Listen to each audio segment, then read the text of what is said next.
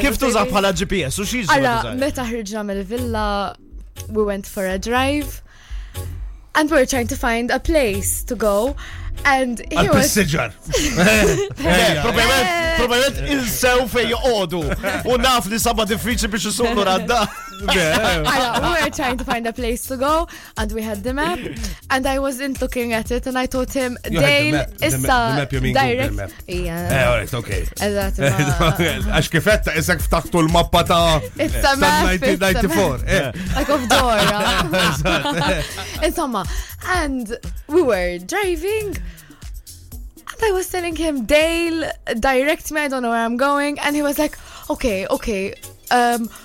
go straight. Okay. I kept on going straight and he was like, le, left. And I'm like, shivir left, to me to go straight. Uh. So now we came up with a thing that when I say Dale straight, it means go left. And when we say straight.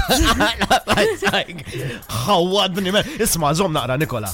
Mm. Il-pajis hija trasu l-isfel diġa bizzejiet. Eżatt. Tkomplix taqleb il-pajis. Jena t-tabib għalli. It happened yesterday. we were trying to find this place and he told me, okay, Dale straight and I went left. And it worked. Zizab daw il-codes b'kollox, man. Għani daw għandhom lingwa li jom. Il-karozza li sabu fil-bahar milux, mux ta' kommen. That's another story. Oh my god. Dik tajba. Ma tax id-dinja konfuza. Dik tajba. Għawadni, man. Vibe FM.